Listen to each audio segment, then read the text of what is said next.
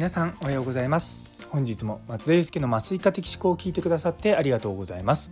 この放送は無痛分娩や酸化麻酔を中心に医療ビジネステクノロジーなどのいろいろを毎朝6時に発信していく番組です。で本日はですね宇宙での麻酔ということをテーマにお話しさせていただきたいと思います。めちゃめちゃ興味ありませんか？僕もめちゃめちゃ興味あ興味あります。っていうそんな珍しい医療の話をあの提供しますので、えー、よかったら最後までお付き合いください。そしてスタイフフォローまだの方はぜひこの機会によろしくお願いいたします。あのたまにこんなですね突拍子もないような話とかもしております。でこの話聞いて面白いと思った方からのコメントいいねの方も、えー、お待ちしておりますのでぜひよろしくお願いいたします。ということで宇宙ですよ宇宙。いやそもそも何でこんな宇宙のでの麻酔って話をしたかというとですね実は今うちの職場で今度麻酔科の専門医試験を受ける先生たちが3人ぐらいいるんですね。で結構まあ隙間時間を見つけながら彼はずっとこうカリカリと勉強してるんですよ。で実は僕らのこう麻酔科の中で聖書、うん、って呼ばれるそのすごくまあいい教科書っていうのがあってそれがミラーの麻酔科学っていう本があるんですね。で原本はもちろん英語で書かれていてただ何年ぐらい前なのかな？僕が専門医を受ける前とかなのでもう15年ぐらい前かなあの実は日本語版が1回出たんですよ。でその時にあのパラパラと読んでたら実は宇宙での麻酔っていう項目があって、まあ、専門医試験に絶対出ないんですけど絶対に出ないんですがでめちゃめちゃ面白そうだと思ってずっとそこを読んでた記憶があったんですね。でそんなことがあったんでその彼その勉強してた彼に「いやお前ちゃんと宇宙での麻酔について勉強したのか?」って話をしたら「え何ですか？それは」って宇宙での麻酔って何すか？みたいなこと言われて「いやここに書いてあるんだよ」って話をしたんですよ。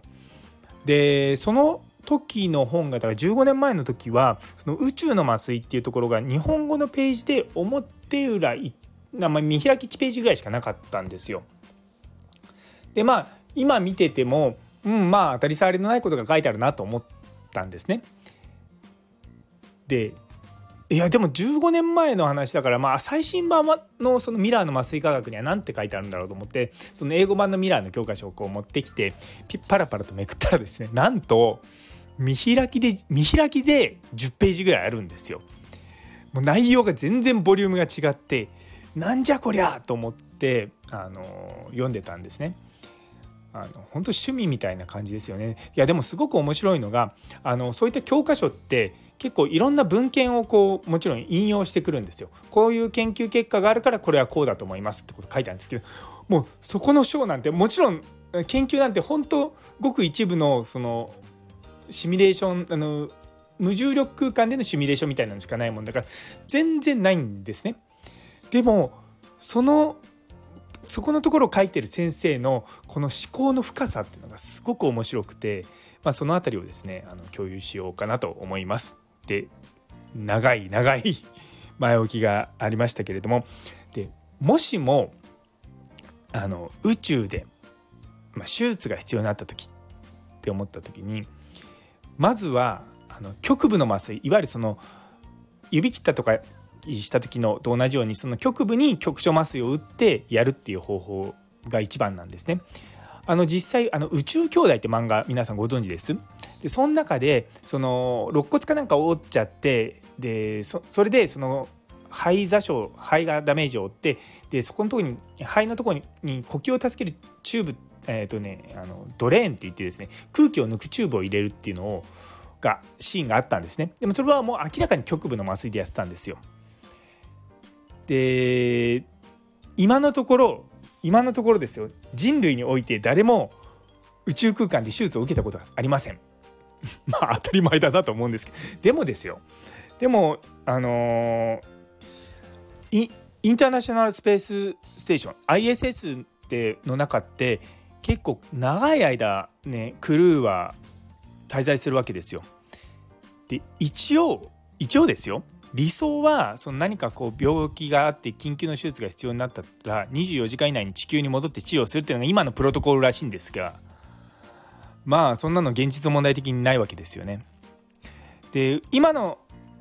現段階だとその宇宙に行くのが基本宇宙飛行士じゃないですか前あのちょっと ZOZO タウンの元の社長の前澤さんが言ってましたけども、まあ、あれはちょっと異例中の異例みたいな感じなんですけども宇宙空間に長くいるってことはそれだけま病気とかそういったことになる可能性がゼロではないと。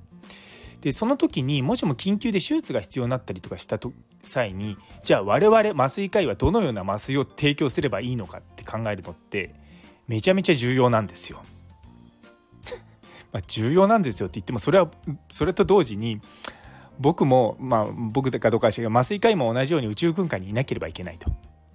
で手術そのものは今テレメディスンって言ってあのロボットの機械とかを使って遠隔でやるってことが可能なんですね。ただ麻酔っていうのはそうはいかないわけですよ。患者さんの、あの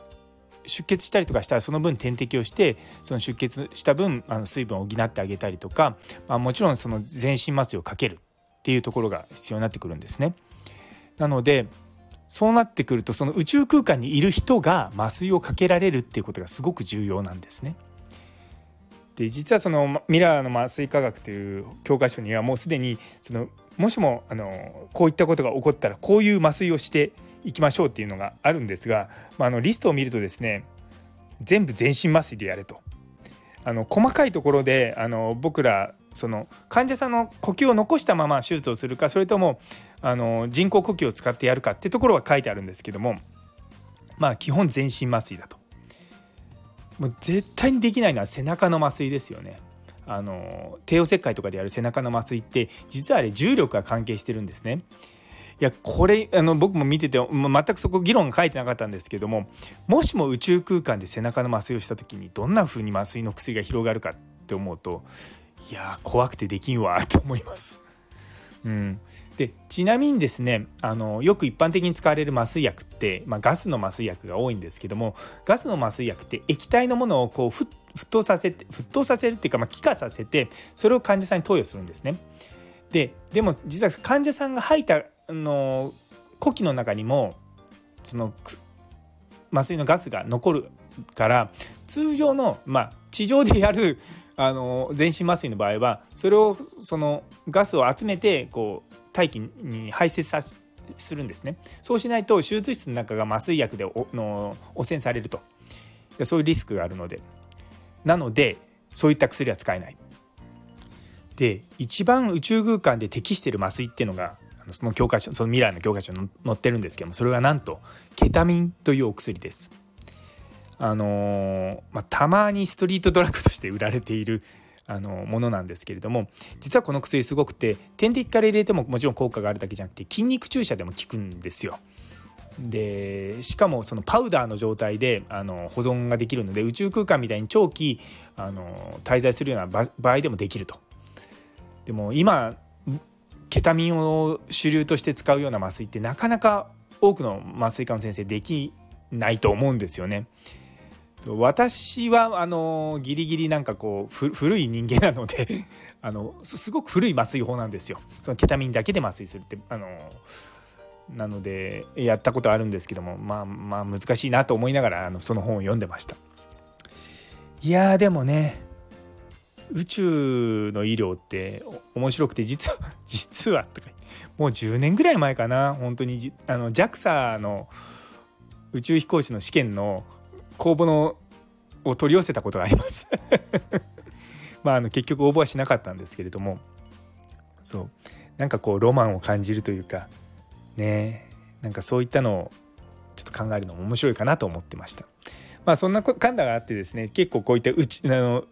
スペースメディスンってあのちらたまにこう僕も気が向いた時に読んだりとかする感じです。ね、まあそういったのがまあ50年ぐらいしたらね、まあ、当たり前になるかもしれないんでそうその時に役立つ知識かもしれません。50年取っといてください というところで、え最後まで聞いてくださってありがとうございます。昨日の問題と課題の違いっていうことについてないあのいいねをいただいた内科医武雄先生 T ママさんさやもさんみちさん岡プラスさんアネソンニ先生ラグビー先生ゆやさんさらにコメントをくださったもみじさん中村先生どうもありがとうございます。とっても励みになっております。それでは皆様にとって今日という一日が素敵な一日になりますように。それではまた明日。